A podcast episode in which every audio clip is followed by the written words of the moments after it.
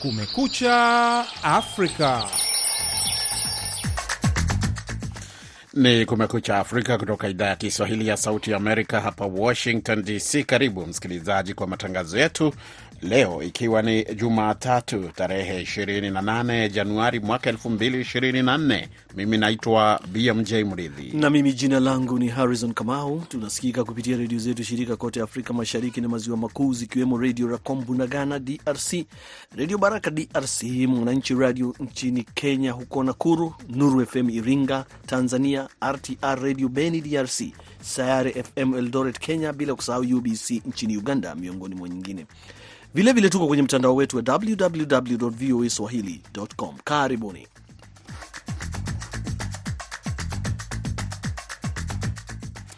Nam, katika matangazo yetu hii leo, serikali ya Haiti yasema ingali na matumaini ya matokeo haraka na chanya baada ya mahakama ya Kenya kutoa uamuzi uliopinga mpango wa serikali ya nchi hiyo kupeleka maafisa wa polisi kwenye nchi hiyo ya visiwa vya Caribbean, huku rais wa Kenya William Ruto akisema atakata rufaa baada ya uamuzi huo. Wachambuzi wanasema nini kinafaa kufanyika? Kazi ni kwa rais, kazi ni kwa baraza la mawaziri na kazi ni kwa washauri wake kuhakikisha kwamba anafuata katiba. Mahakama mpingi inamkosoa, inamwambia anapoteza barabara ya kikatiba. Kwa hivyo unapokosolewa, sio kwamba pingwa. Kwenye taarifa nyingine, mataifa ya Afrika Magharibi ya Mali, Burkina Faso na Niger yajiondoa kwenye muungano wa kiuchumi wa kieneo ECOWAS. Athari za hatua hiyo ni zipi? Bila shaka itakuwa ni, ni pigo kwa sababu hizo ni nchi tatu. Kwa hiyo wakati wowote ambapo kwamba kutakapoondoka wanachama, itakuwa nguvu ya kile chama huwa kinapungua hadhi yake, na pia inaone, inadhihirisha kwamba kutokuweko na, na thamani ya wanachama katika shirika kama lile.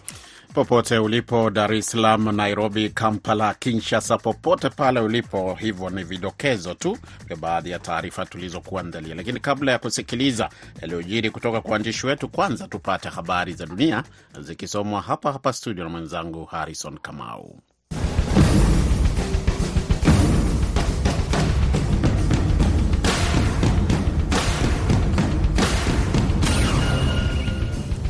Mataifa ya Afrika Magharibi ya Mali, Burkina Faso na Niger yamejiondoa kwenye shirika la kiuchumi la kieneo la ECOWAS, viongozi wao wa kijeshi wamesema Jumapili. Wote wamelaumu ECOWAS kwa hatua kandamizi za kuwekea vikwazo kama njia ya kuwalazimisha kuachana na mapinduzi yaliyofanyika kwenye mataifa hayo. Kwa mujibu wa shirika la habari la AP, ECOWAS kupitia taarifa imesema kwamba haijafahamishwa rasmi kuhusu uamuzi wa mataifa hayo.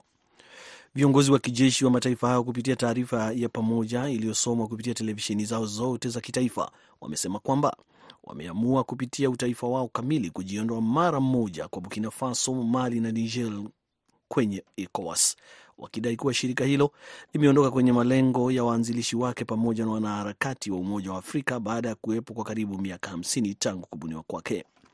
Kando na hilo, wameongeza kwamba ECOWAS kupitia ushawishi wa mataifa ya kigeni imeondoka kwenye misingi ya waanzilishi wake na kuwa tishio kwa mataifa wanachama pamoja na wananchi wao, kinyume na kuhakikisha furaha yao. Tutakuletea mengi zaidi kuhusu taarifa hii baadaye kwenye matangazo haya. Madai ya Israel kwamba wafanyakazi kumi na wawili wa shirika moja la Umoja wa Mataifa walihusika kwenye shambulizi la Oktoba 7 yamepelekea mataifa kadhaa ya magharibi kukatiza misaada yao wakati yakifufua mjadala kuhusu mfadhili mkubwa zaidi wa misaada ya kibinadamu huko Gaza. Shirika la Umoja wa Mataifa la wakimbizi wa Palestina, UNRWA, limeajiri maelfu ya wafanyakazi pamoja na kutoa misaada ya huduma muhimu kwa mamilioni ya watu kote Mashariki ya Kati. Kwenye ukanda wa Gaza, shirika hilo limekuwa likitoa chakula, maji na makazi kwa wakazi tangu kuzuka kwa vita kati ya Israeli na Hamas. Israel kwa muda mrefu imekuwa ikilalamikia shirika hilo ikidai kuwa linaunga mkono au kushirikiana na Hamas, huku likichochea janga la wakimbizi wa Palestina ambalo limekuwepo kwa zaidi ya miaka 75. Serikali ya Israel inalaumu Hamas pamoja na makundi mengine ya wanamgambo kwa kugeuza misaada na kutumia vituo vya Umoja wa Mataifa kufanyia shughuli zao za kijeshi. Na Nigeria itapitisha itifaki ya Umoja wa Mataifa juu ya mpango wa kuelekeza upya na kuwaunganisha vyema jamii na watoto waliorejeshwa kutoka maeneo yenye migogoro ya kivita.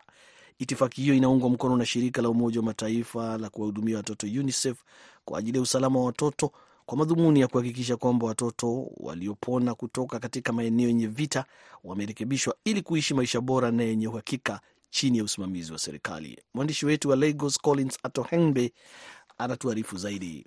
Maelfu ya watoto ambao wameokolewa kutoka maeneo ambayo Nigeria imekuwa ikipigana na magaidi na majambazi chini ya itifaki hii watawekwa katika nafasi nzuri zaidi maishani badala ya kuonekana kama washiriki wa uhalifu. Akizungumzia umuhimu wa itifaki hiyo, mkuu wa usalama wa watoto wa UNICEF Ibrahim Sise anasema kuwa ulinzi wa watoto hao ni muhimu sana, huku Nigeria ikiendelea na vita vyake dhidi ya ugaidi. Wakati mwakilishi wa UNICEF nchini Nigeria, Christiana Mundwat, akisema kulikuwa takribani kesi 1995 ya ukiukwaji dhidi ya watoto katika mwaka 2023 pekee. Afisa wa jeshi la Nigeria anayehusika na mahusiano ya kijeshi Jenerali Nosakae Ugbo anasema watoto waliookolewa kutoka hali ya vita watahamishwa kwenye usimamizi wa kiraia ambayo umeidhinishwa. Kutoka Lagos, jina langu ni Collins Atohengbe kwa Sauti ya Amerika, Washington. Unaendelea kusikiliza idhaa ya Kiswahili ya Sauti ya Amerika, Washington DC, tunapoendelea nazo habari muhimu za dunia. Watu wenye bunduki walishambulia wanavijiji kwenye eneo lenye utajiri mkubwa wa mafuta la aba linalozozaniwa kati ya Sudan na Sudan Kusini na kuua takriban watu hamsini na wawili akiwemo mlinda amani wa Umoja wa Mataifa na kujeruhi wengine sitini na wanne. Madhumuni ya shambulizi hilo la Jumamosi usiku hayajabainishwa, lakini inashukiwa ni kutokana na mzozo wa ardhi. Bully Scotch ambaye ni waziri wa habari wa jimbo la Abie ameambia shirika la habari la AP kwa njia ya simu. Ghasia zilizopelekea mauaji zimekuwa zikitokea mara kwa mara kwenye eneo hilo ambako watu wa kabila la Twik Dinka kutoka jimbo jirani la Warap wamekuwa kwenye mvutano wa ardhi na kabila la Ngok Dinka la Abyei kutoka, kutokana na eneo la Anet karibu na mpaka. Waliofanya mashambulizi ya Jumamosi walikuwa vijana kutoka kabila la Nuer ambao walihama kutoka jimbo la Warap mwaka jana kufuatia mafuriko. Katibu mkuu wa NATO Jens Stoltenberg amesema kuwa Ukraine inahitaji kuendelea kupokea msaada unaohitajika ili kuondoa Russia kwenye ardhi yake, la sivyo Marekani, Ulaya pamoja na maeneo mengine ya dunia yatakuwa hatarini iwapo rais wa Russia Vladimir Putin atapata anachohitaji kutoka Ukraine. Hali hiyo pia huenda ikaongeza ujasiri wa mataifa mengine yenye nia kama hiyo kote ulimwenguni, ameongeza Stoltenberg. Wakati akifanya mahojiano na televisheni ya Fox News Sunday, Stoltenberg pia amesema kwamba Beijing inafuatilia kwa karibu hatua za NATO kuhusu uvamizi wa Putin wa Ukraine. Leo ni Ukraine na kesho huenda ikawa Taiwan, ameongeza. Wakati huo rais wa Ukraine Volodymyr Zelensky amesema kwamba kupungua kwa misaada kutoka Marekani kwa Kiev huenda kukatuma ujumbe potofu kwa kuwa rais wa Marekani Joe Biden amekuwa akizuiliwa kuidhinisha misaada zaidi na Warepublican waliopo kwenye baraza la wawakilishi. Wakati msaada wa Marekani ukionekana kushuka, Zelenski ameomba Ujerumani itumie uwezo wake wa kifedha kurai washirika wengine wa EU kuongeza msaada wa Kiev inapoendelea kukabiliana na uvamizi wa Russia.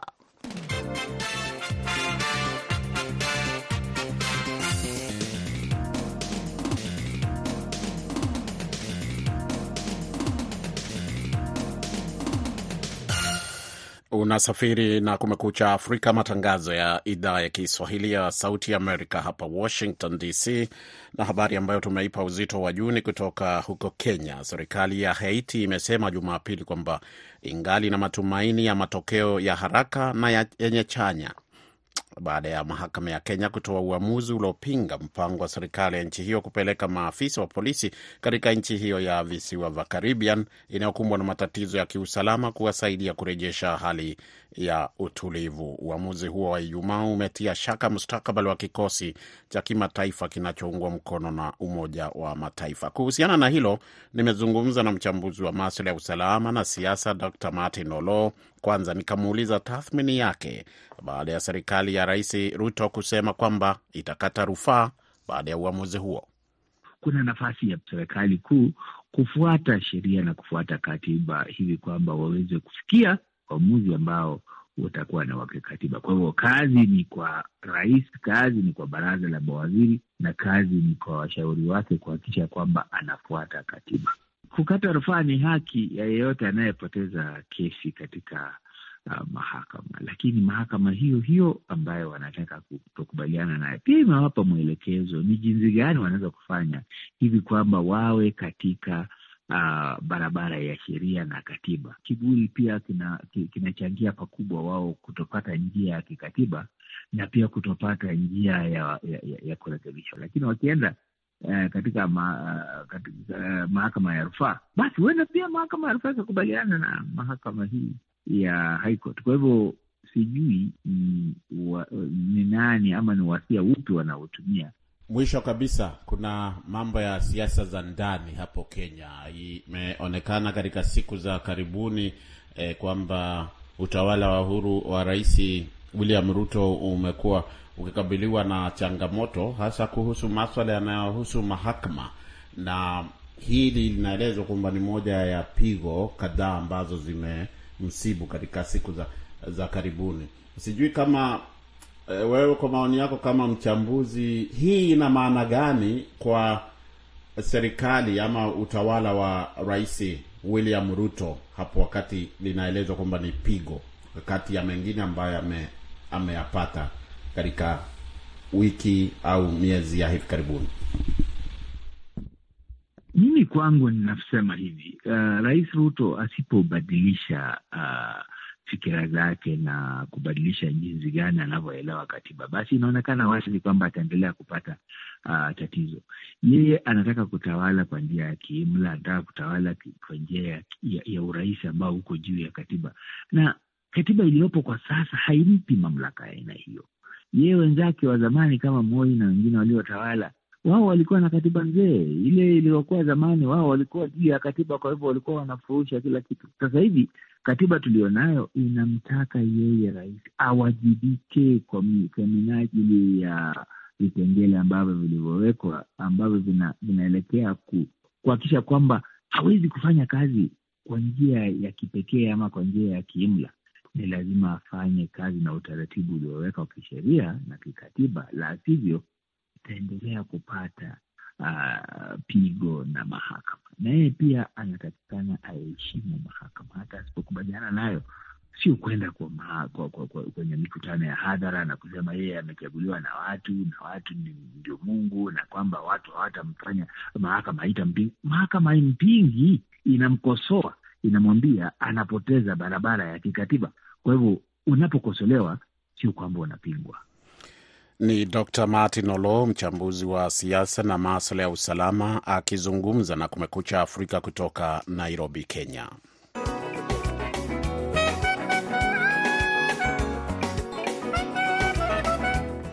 Matangazo ya Kumekucha Afrika yanakujia moja kwa moja kutoka hapa Washington. Popote ulipo msikilizaji, sasa nampisha tena mwenzangu Harrison Kamau aendelee na habari za dunia.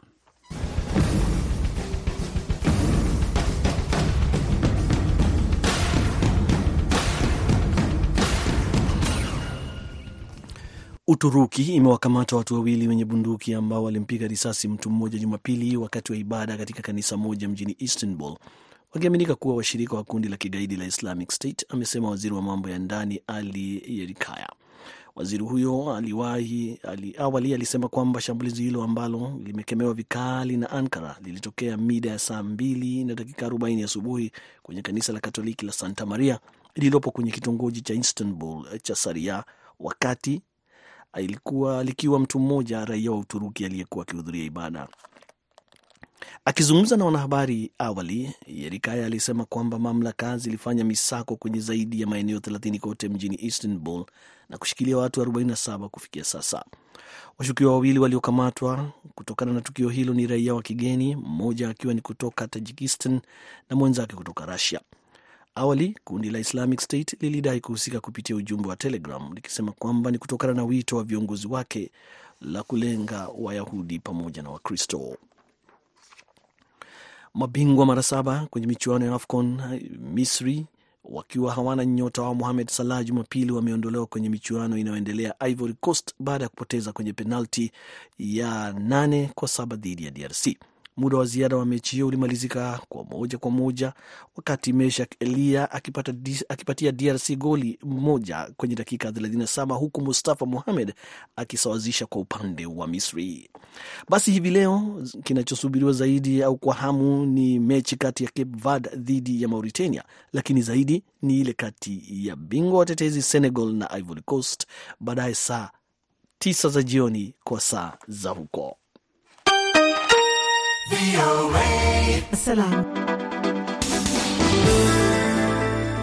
Safi kabisa, safi kabisa. Tutaendelea kufuatilia naendelea kwa AFCON na habari za dunia hapo, kama ulivyosikia, zimesomwa na Harrison Kamau.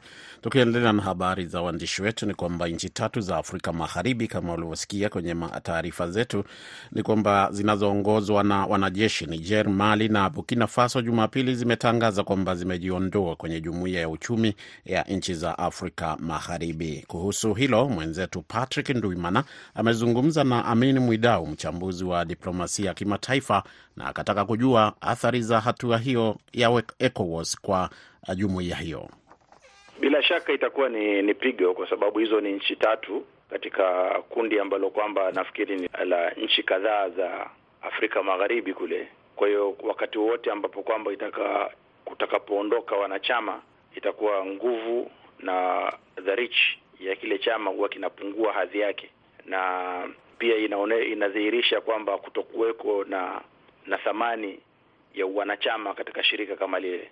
Hizi nchi tatu zimeeleza kwamba sababu kuu zilizowafanya wao wajiondoe ni kwamba ECOWAS haizingatii tena maadili ya waasisi walioanzisha jumuiya hiyo, lakini vile vile wanasema ECOWAS haijazisaidia hizi nchi katika vita vyao eh, dhidi ya maharamia au dhidi ya magaidi katika kanda la ya, ya Sahel. Haya madai yana msingi kweli? Tukiangalia katika historia za za hapo za hapo mbeleni ni kwamba na vitu vilivyochangia nchi hizi kupenduliwa ni mashambulizi ya kila mara ambayo yalikuwa yakitokea yaki katika sehemu zile, kutokana na wale kama unavyoita magaidi wa wanaopigana katika hizi nchi tatu na zile serikali zilizo kwenye utawala. Na kwa wakati mwingi sana watu walikuwa wakipata majeruhi ama ambao walikuwa wakidhurika zaidi ilikuwa ni wale wanajeshi ambao walikuwa hawana vifaa vya kutosha. Na tu, tukiangalia katika nchi nyingi za Afrika ama mashirika mengi yaliyoko katika Afrika, kuingilia kati kwa wao sana huja wakati ambapo kutakuwa na shida ndani ya nchi kama mapinduzi, lakini wakati kwamba inapokuwa nchi hizi zinakabiliana na mashambulizi ya waasi ndani ya nchi, nchi nyingi ama mashirika mengi ya Afrika huwa hajiingizi kati. Nafikiri hapa ndipo unapo mzozo huu ulio wa sasa ulipofika katika masharti ambayo ECOWAS ilikuwa na waomba viongozi wa kijeshi katika nchi hizi tatu ili watambuliwe kama wanachama, ilikuwa ni kuandaa uchaguzi. Je, baada ya hatua hii matumaini ya kuandaa uchaguzi katika nchi hizo tatu kweli yapo au yamefifia kabisa? Kwa hiyo swali la, la usalama ni swala ambalo kwamba huwezi kuliekea muda. Kwa hiyo ukisema kwamba lazima kuandaliwa uchaguzi baada ya miezi kumi na mbili haimaanishi kwamba miezi kumi na mbili ile kutakuwa na uhakika wa usalama kurudi katika nchi kama ile, na mchakato mzima ule wa uandalizi wa wa uchaguzi utakuwa uko tayari. Kwa hiyo nafikiri pia hizi hizi tarehe na mida ambao wameziweka katika mashirika kama vile ya kusema lazima uregee kwenye uchaguzi baada ya miezi kumi na mbili ama uregeshe nchi kwenye utawala wa uraia baada ya miezi kumi na mbili katika historia ya Afrika ni, ni mipango ambayo kwamba imefeli. Mfano mmoja mzuri ule wa Jerry Rawlings, mara ya kwanza alipopendua akakabidhi serikali kwa Dr. Hila Liman, na baada ya muda mchache, nafikiri miezi kumi na nane, ikabidi apendue tena na akae kwa muda mrefu zaidi ili kuleta serikali katika hali ambayo ni ya utulivu na ya uhakika kiuchumi na ki, kitawala kisiasa. Ni Amin Mwidau, mchambuzi wa siasa za kimataifa akizungumza na Sauti Amerika kutoka Toronto, Canada.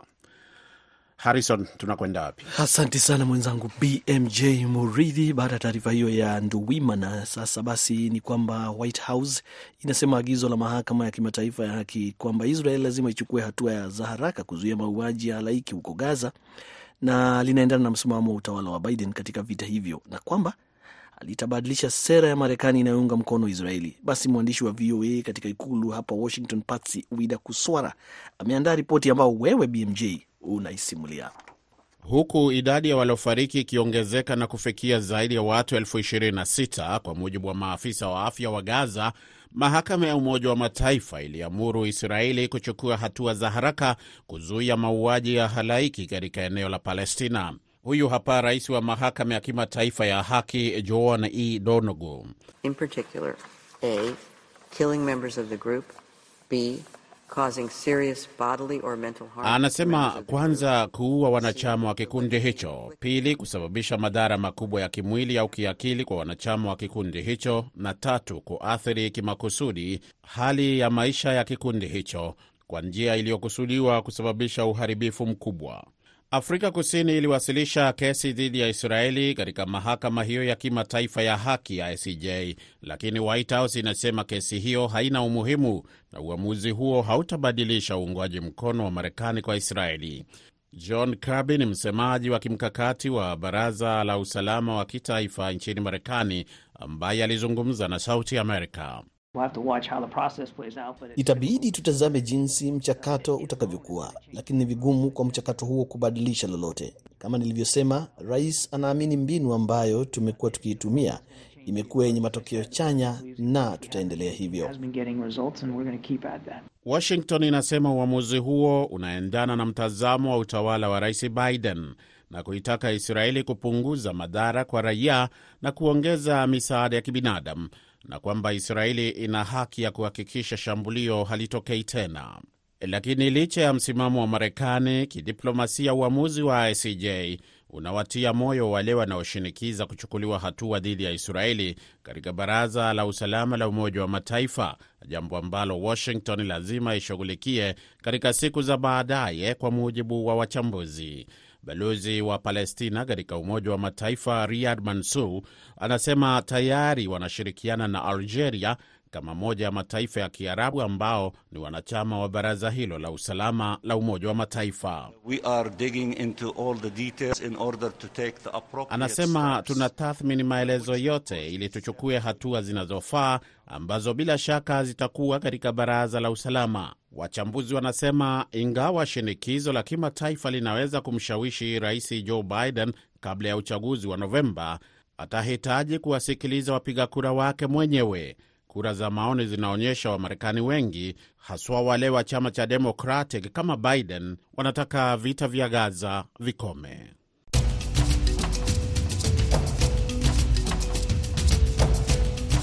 Kote duniani bahari inakumbwa na changamoto za uharibifu kutokana na shughuli za kibinadamu, ikiwemo uchafuzi wa bahari, uvuvi haramu na kuuliwa kwa viumbe wa baharini. Katika jamii na maendeleo, hii leo tunaangazia namna wanakijiji Mombasa wanajipatia mapato kutokana na kupanda na kutunza miti ya mikoko na kukuza nasari, ambapo wanatoa miche hiyo na kuiuza, kama anavyoripoti mwandishi wetu Amina Chombo.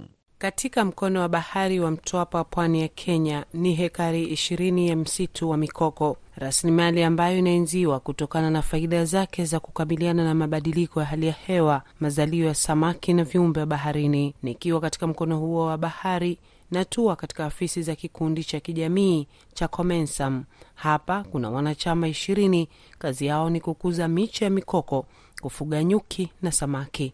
Wao ni miongoni tu wa vikundi vingi ambavyo vinashiriki katika kuutunza msitu huu wa mikoko. Kwao hii ni hatua mwafaka ya kukabiliana na uharibifu wa mikoko na pia kuongeza mazalio ya samaki ambao ni chakula na pia biashara.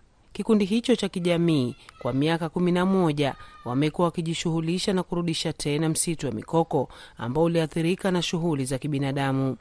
David Taura ni mwenyekiti wa kikundi hicho. Vile vitu ambavyo tulikuwa tukisaidika navyo vikawa vina uhaba, kwa sababu population ilipoanza kukua, watu walikata miti, na walipotoa miti ikawa sisi hatuwezi kupata chakula kama vile crabs, samaki na wanyama wengine wale ambao jamii walikuwa wametegemea kama chakula. Hivyo basi muda ulipoenda, tukaona sasa ni kama haya mazingira yanaendelea kupotea, ikawa sababu mojawapo kuu ya sisi kuja hapa chini kuja kurescue haya mazingira. Taura anaelezea kuwa kupitia ufadhili wa shirika la serikali la maendeleo Pwani KCDP kwa udhamini wa Benki ya Dunia walipata ufadhili wa kujenga ukumbi wa mikutano pamoja na mkahawa. Kuenda bure si kukaa bure. Wanapoendelea na kuchunga pamoja na kuboresha msitu wa mikoko, mradi wa miche ya mikoko unawaletea mapato kwao, ni kama ajira. Sisi kama jamii ama tunanufaika na mambo kadha wa kadha hapa ndani. Tukiwa kama kikundi, sisi huwa tunaweka uh, miche ya mikoko katika nasari zetu. Miche ile huwa sisi kama kikundi tuna programs zetu huwa tunapanda, na mbali na programs hizo, hata mashirika na watu wengine hututembelea na wakanunua miche ile. Wanaponunua miche ile, basi kikundi huwa kinapata fedha kidogo, ambazo zingine huwa tuna save na zingine tunagawa tunatumia katika majumba zetu. Miongoni mwa wanachama hao ni Elina Chirindo. Kazi yake hapa ni pamoja na kupanda miche. Kabla ya kujiunga humu, alikuwa tu mke nyumbani, lakini kwa sasa ana biashara ndogo ndogo ambazo alipata mtaji kupitia mradi wa utunzaji mazingira. Kwanza hapa huwa tuna tunaweka nasari za mikoko, na kuna wakati huwa tunakuja kuweka nasari lazima tuwe na mifuko. Kuna siku tayari ya kujaza ile mifuko, alafu tunaiweka. Kuna siku nyingine tukija, tunatafuta mbegu, tunaweka kwa ile mifuko. Kwa ujumla, huwa tunasaidika tunapofanya zile kazi, huwa kuna kitu kidogo ambacho tunapata. Tunapopata kama vile tunajisaidia majumbani kwetu, hata wengine tumefaulu, tumefungua biashara ndogo ndogo na tunasaidika nazo. Mbali na mapato, wanachama pia wanaelezea namna wamefaidika na mafunzo ya utunzaji mazingira, elimu ya ufugaji nyuki kwenye mikoko, pamoja na ufugaji samaki wa vidimbwi. Wings Makuri Pembe ni katibu wa kikundi hiki. Kuna vitu vingi ambavyo vinafanyika hapa ambavyo mimi nilikuwa sivijui, aa, lakini aa, nimeweza kuvijua sasa. Mambo ya elimu ya mazingira ya baharini, ufugaji tofauti tofauti, ufugaji wa samaki, ufugaji wa kaa ufugaji wa oysters ama tuseme ni mashaza. Nimeweza pia kufaidika kwa sababu sasa nimeweza, kwa sababu katika hali yangu ya kwamba mimi ni mwandishi, nimekuwa na kuzungumza na watu, kwa hivyo ile imenisaidia kuweza kusimama mbele za watu na kuzungumza na watu bila wasiwasi wowote, bila uoga wowote, kitu ambacho hapo nyumbani pengine ilikuwa kinanitatiza. Kinani na pesa ambazo pia huwa tunapata ambazo zimeniwezesha kujihudumia ama kujimudu katika jamii yangu. Mradi huu vilevile vile, wanasema umekuwa na changamoto zake: ukosefu wa rasilimali kuendeleza kwa kasi utalii mazingira ulioathirika na COVID-19. Baadhi ya jamii bado wanakata mikoko kwa matumizi ya ujenzi na biashara, uharibifu wa mikoko ukichangia kupungua kwa mazalio ya samaki, ambapo wao kama wafugaji samaki wanahitaji watoto wa samaki ili kuwaweka katika vidimbwi kuwakuza. Ikiwa uh, mikoko itakatwa ama itapungua bila shaka uh, mazalio ya samaki yatakuwa hakuna. Hiyo ni changamoto tumekutana nayo, kwamba tuko na fish ponds, lakini uh, kupata fingerlings imekuwa ni ngumu. Hata tunaomba serikali na taasisi zile zingine zote wakiweza kutufanyia hachari kama zile ziko kule bara. Ukienda bara utapata kuna hachari, ni mtu tu anaenda kuchota mayai ya vifaranga anaenda anaweka kwa fish pond yake, inakuwa rahisi. Amina Chombo, VOA Mombasa. Tupate muhtasari wa habari. Mataifa ya Afrika Magharibi ya Mali, Burkina Faso na Niger yamejiondoa kwenye shirika la uchumi wa kieneo la ECOWAS, viongozi wao wa kijeshi wamesema. Madai ya Israel kwamba wafanyakazi kumi na wawili wa shirika la Umoja wa Mataifa walihusika kwenye shambulizi la Oktoba 7 yamepelekea mataifa kadhaa ya magharibi kukatiza misaada yao. Watu wenye bunduki wameshambulia wanavijiji kwenye eneo lenye utajiri mkubwa wa mafuta la ba linalozozaniwa kati ya Sudan na Sudan Kusini na kuua takriban watu hamsini na wawili. Hadi hapo ndo tunafika mwisho wa matangazo yetu kwa leo kutoka hapa Washington. Mimi naitwa BMJ Mridhi, upande wa pili tumekuwa naye Dadi Balawe hapa studio, ameshirikiana na Harrison Kamau. Msimamizi mkuu ni Hadija Riami. Kwa pamoja tunawatakieni siku njema au usiku mwema au wakati mwema popote pale ulipo.